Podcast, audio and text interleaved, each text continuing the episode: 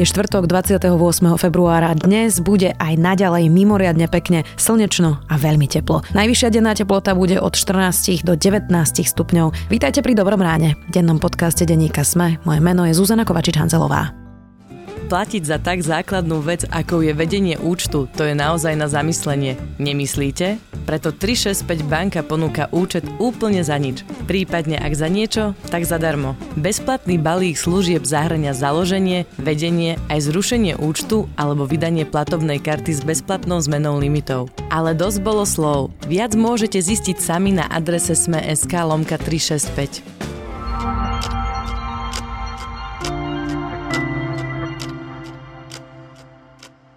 A teraz krátky prehľad správ.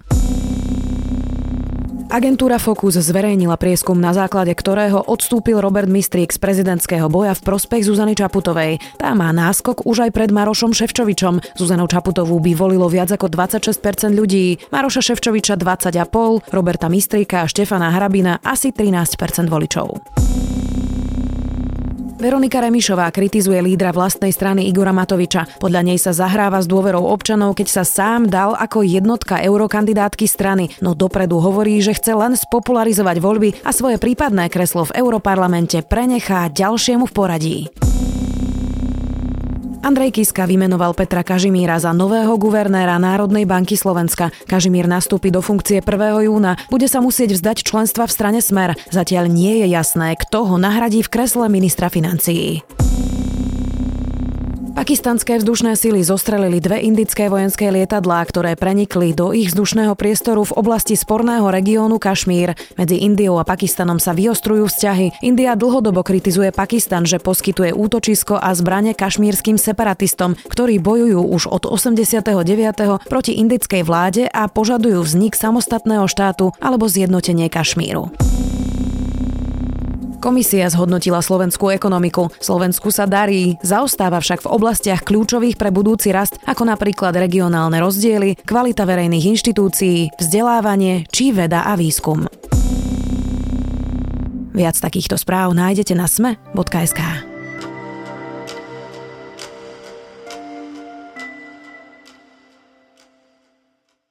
Presne pred 5 rokmi prišla na ukrajinský Krym ruská armáda a začala obsadzovať strategické miesta. Pôvodne vojaci neboli označení, ale prezradili ich napríklad značky na autách. Vladimír Putin pôvodne otvorene klamal, že s inváziou nemal nič spoločné. Neskôr sa priznal, že celú operáciu nariadil. Ako to dnes vyzerá na Kryme a ako je na tom celá Ukrajina? Rozprávať sa budem s redaktorom zahraničného spravodajstva Lukášom Onderčaninom. Положение наших соотечественников. Но это совсем не значит, что мы собираемся собираемся махать шашкой и водить войска. Это полная ерунда, ничего подобного нет и быть не может. Lukáš, ako sa dnes žije ľuďom na Kryme? Tak predtým, ako sa stal vlastne Krym ruským, alebo ako obsadil vlastne ruskí vojaci, tak ten život tam aj tak nebol veľmi nejaký ľahký. Ono je to celkovo síce turistické centrum a chodili tam aj bohatí Rusi, aj turisti zo zahraničia, ale stále to bol pomerne zanedbaný región, kde napríklad ukrajinská vláda menej investovala. A tým pádom aj dnes tá situácia nie je úplne ideálna, sú tam oveľa vyššie ceny, ako tam boli predtým. A napriek tomu, že teda Vladimír Putin sľuboval veľa investícií a nejaký lepší život, tak to až tam nejako nedošlo ale to zase neznamená, že tá podpora ruského prezidenta tam nie je vysoká, aj napriek tomu, že ten život tam naozaj nie je ľahký. Ale ten prístup samozrejme dneska na Krym je pomerne zložitý. No to je moja druhá otázka. Predstavme si, že som priemerný Ukrajinec a chcela by som tam ísť na dovolenku. Viem sa tam ako Ukrajinec dostať, keď je obsadený Rusmi?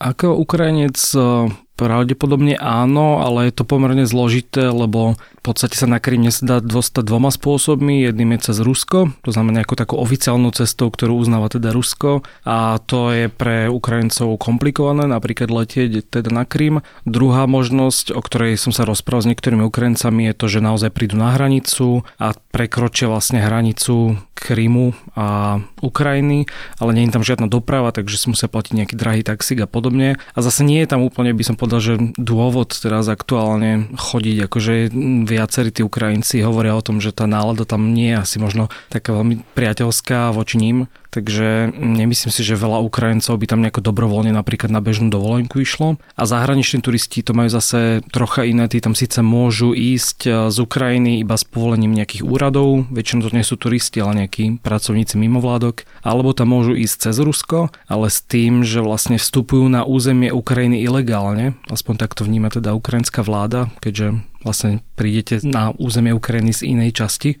a potom vás môžu nejako doživotne alebo na dlhú dobu vyhostiť z Ukrajiny, alebo teda nebudete mať prístup na Ukrajinu. O tom sa presne hovorilo, keď poslanec Marček mal ísť na Krym a išiel tam práve cez Rusko a Ukrajina vtedy povedala, že teda uh, bude vyhostený z ich krajiny. Hej. Takže on teraz môže mať asi problém dostať sa na Ukrajinu, by som povedal. Uh-huh. Predtým, než sa dostaneme ďalej, že čo je teda vlastne v celom tom regióne, čo sa tam teraz deje, skúsme si teda krátko pripomenúť aj v takom tom dezinformačnom šume, ktorý neustále aj teraz počas prezidentskej kampane stále je, že či teda Krym bol anektovaný, na koho príkaz, či sú nejaké pochybnosti, že to boli Rusi, napríklad z Vladimíra Putina?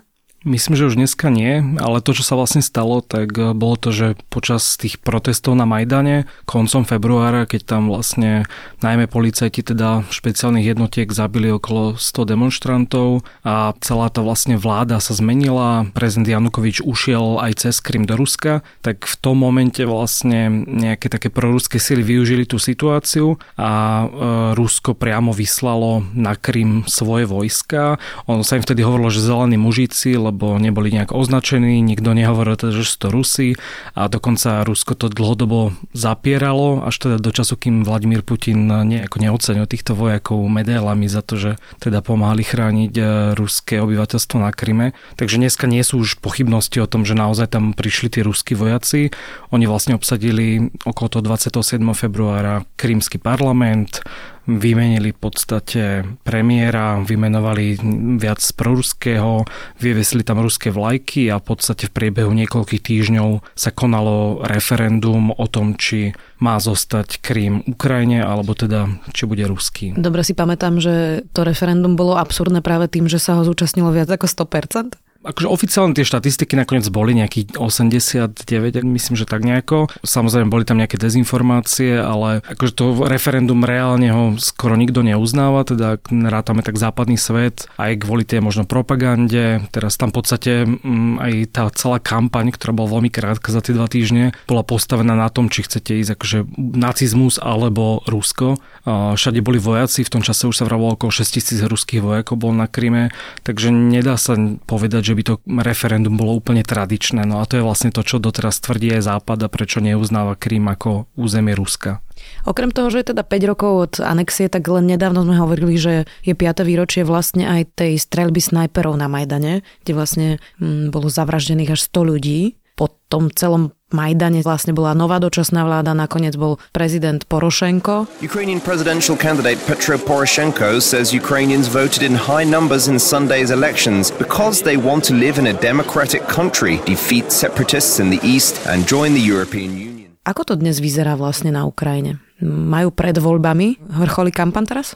Vrcholí kampaň, e, ja som bol teda akurát tento víkend e, na výlete na Ukrajine v Lvove, ktoré zase úplne nezobrazuje nálady Ukrajiny, lebo je to naozaj pomerne prozápadné a pomerne dosť protiruské mesto ale mm, vidno tam všade plagáty. Mm, vlastne voľby budú 31.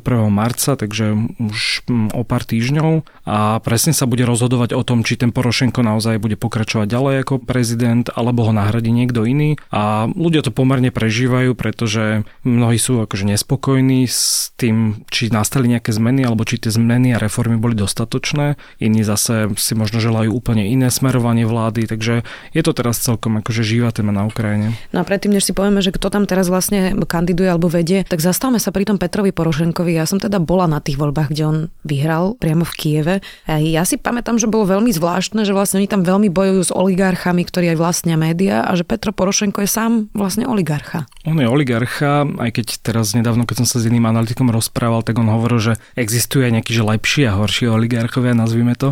On je vlastne majiteľom veľkej také cukrárskej spoločnosti Rošen, takže ak máte radi cukriky ukrajinské rošen, tak to sú práve tie z Porošenkových fabrík, ale súčasne bol nejakým spôsobom súčasťou toho systému a tomu veľa ľudí dneska vyčíta, že vlastne on dostatočne neboje proti tej korupcii, má nejaké menšie škandály, nie je úplne priateľský voči novinárom, takže toto je jedna z takých tých hlavných výhrad aj jeho superov a toho, prečo by vlastne Porošenko mal skončiť ako prezident. Okrem toho, že je pomerne akože nepopulárny tiež.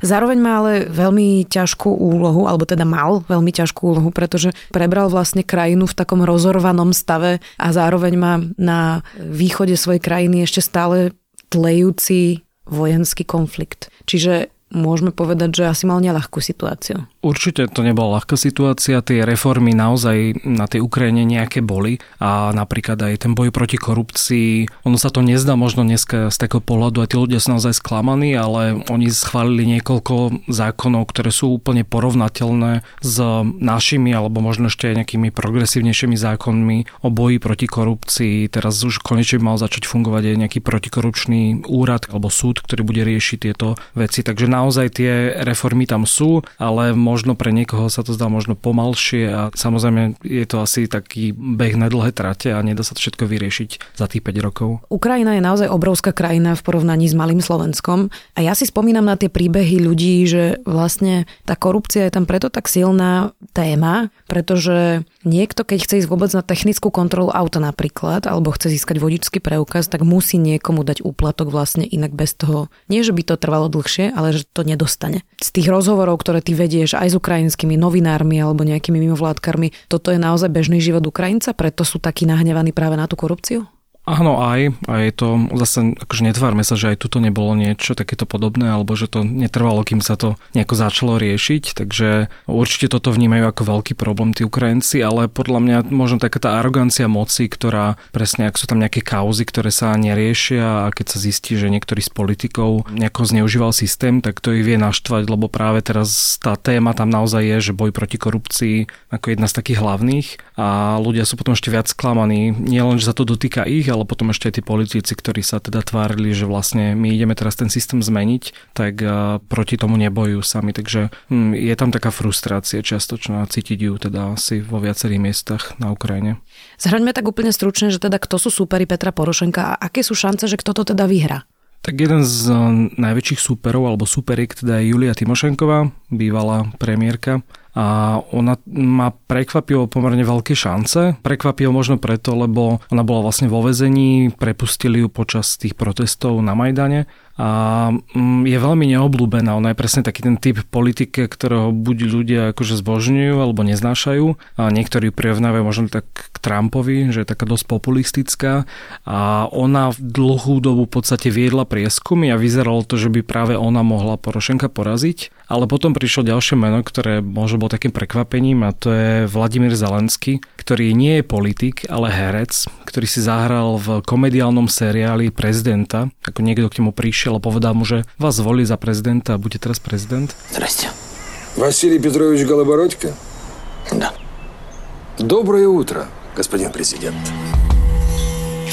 A ten seriál veľmi populárny a ukazuje presne tú korupciu. A tento komik sa teda rozhodol, že naozaj ide kandidovať za prezidenta. A bleskovo vyskočil v prieskumoch a aktuálne v podstate posledných 10 prieskumov vedie. A veľa ľudí naozaj verí, že minimálne do toho druhého kola sa dostane a že môže vyhrať aj keď eh, stále to môže byť taký skôr mm, nejaký efekt prekvapenia a toho, že sú ľudia naozaj sklamaní z tej politiky, takže uvidíme. Môžeme povedať, že vlastne proti dvom tradičným politikom je ten jeden netradičný, hej? Presne, a tomu asi dosť výrazne pomohlo. Keď som robil minulý týždeň rozhovor s Tarasom Kuziom, ktorý je taký uznávaný expert na Ukrajinu, tak on povedal priamo, že si nemyslí, že ten Zelenský, aj keď vedie prieskumy, tak vyhrá, pretože ľudia možno ho podporia takto v nejakých prieskumoch, ale keď už sa budú mať rozhodnúť mm, o tom, či na čele štátu a na čele v podstate armády má stať niekto, kto bol herec, tak možno si zvolia inú možnosť. A okrem toho sa o ňom dosť špekuluje, že ho podporuje jeden z oligarchov, myslím, že Ihor Kolmovský, ktorý vlastne tiež vlastní nejakú televíziu a tá televízia ho veľmi pretlača, akože tak očividne. Takže v podstate jeho kritici mu tiež vedia vyčítať aj to, že je nejakým spôsobom možno napojený na tú politiku.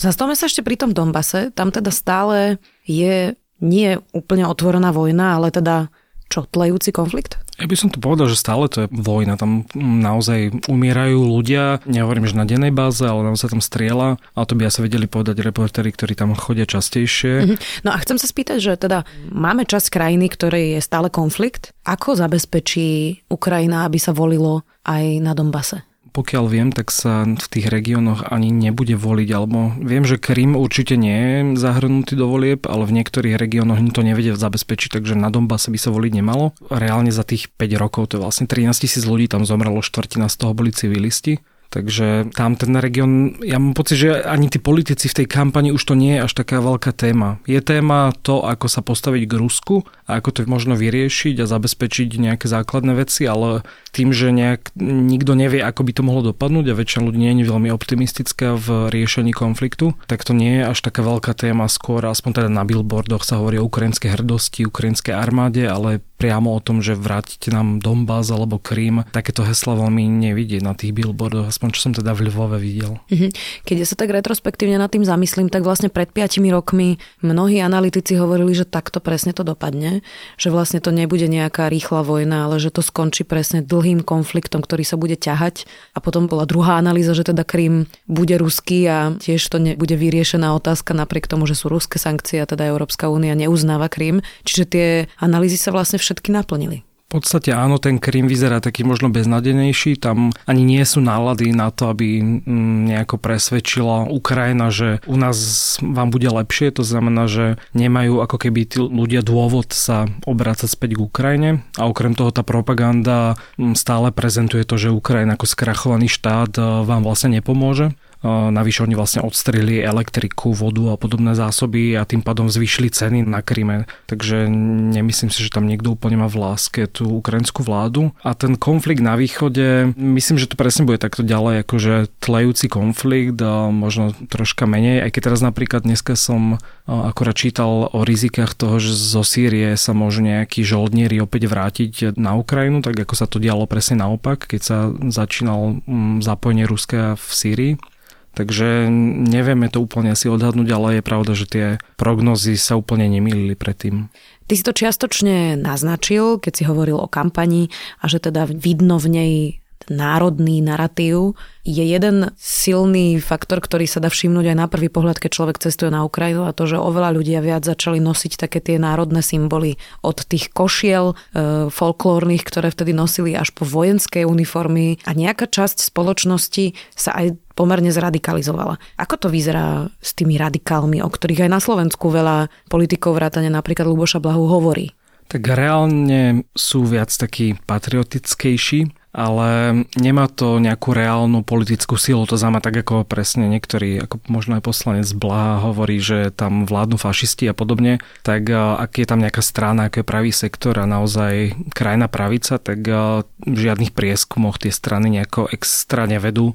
Povedal by som, že možno u nás a vo viacerých európskych štátoch tá krajná pravica je oveľa silnejšia ako na Ukrajine. Takže reálne možno politicky to nie je až taký problém, ale je pravda, že tie nálady sa tak viac vyostrili a v podstate m, mm, napríklad na tom západe, ktorý asi bol že historicky vždy taký viac protiruský, tak je to naozaj akože taká téma neželaná Rusko a v podstate rozprávať po rusky v Ľvove veľa ľudí neodporúčalo alebo podobne, takže tie vášne za tých 5 rokov mm, sa naozaj rozputali a nemyslím si, že sa to nejako zlepší, keďže ten konflikt naďalej pokračuje. Zakončíme to teda tým, že kedy budú presne tie voľby a predpokladám, že potom sa tu opäť stretneme v dobrom ráne a zhodnotíme, že čo sa tam stalo, čiže kedy? A voľby sú 31. marca, prvé kolo a myslím potom až o mesiac alebo mesiac a pol neskôr mal byť druhé kolo, kde už teda uvidíme, či to bude Porošenko, Timošenko alebo Zelenský. Počkáme si na to. Lukáš Onderčanin, redaktor zahraničného spravodajstva Deníka Sme.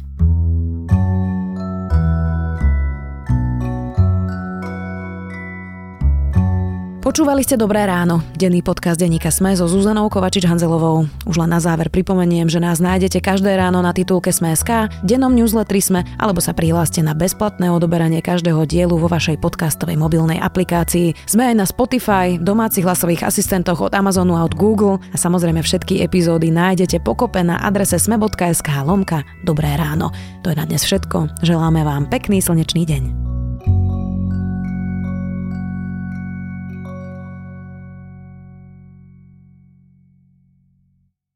Tento podcast, jednoduchosť, prehľadnosť a prívetivosť vám priniesla 365 banka. Vďaka mobilnej aplikácii a potrebným 0 eurám si môžete založiť účet od stola a hneď po dopočúvaní podcastu. Stačí navštíviť adresu sme.sk lomka 365 a nechať sa viesť.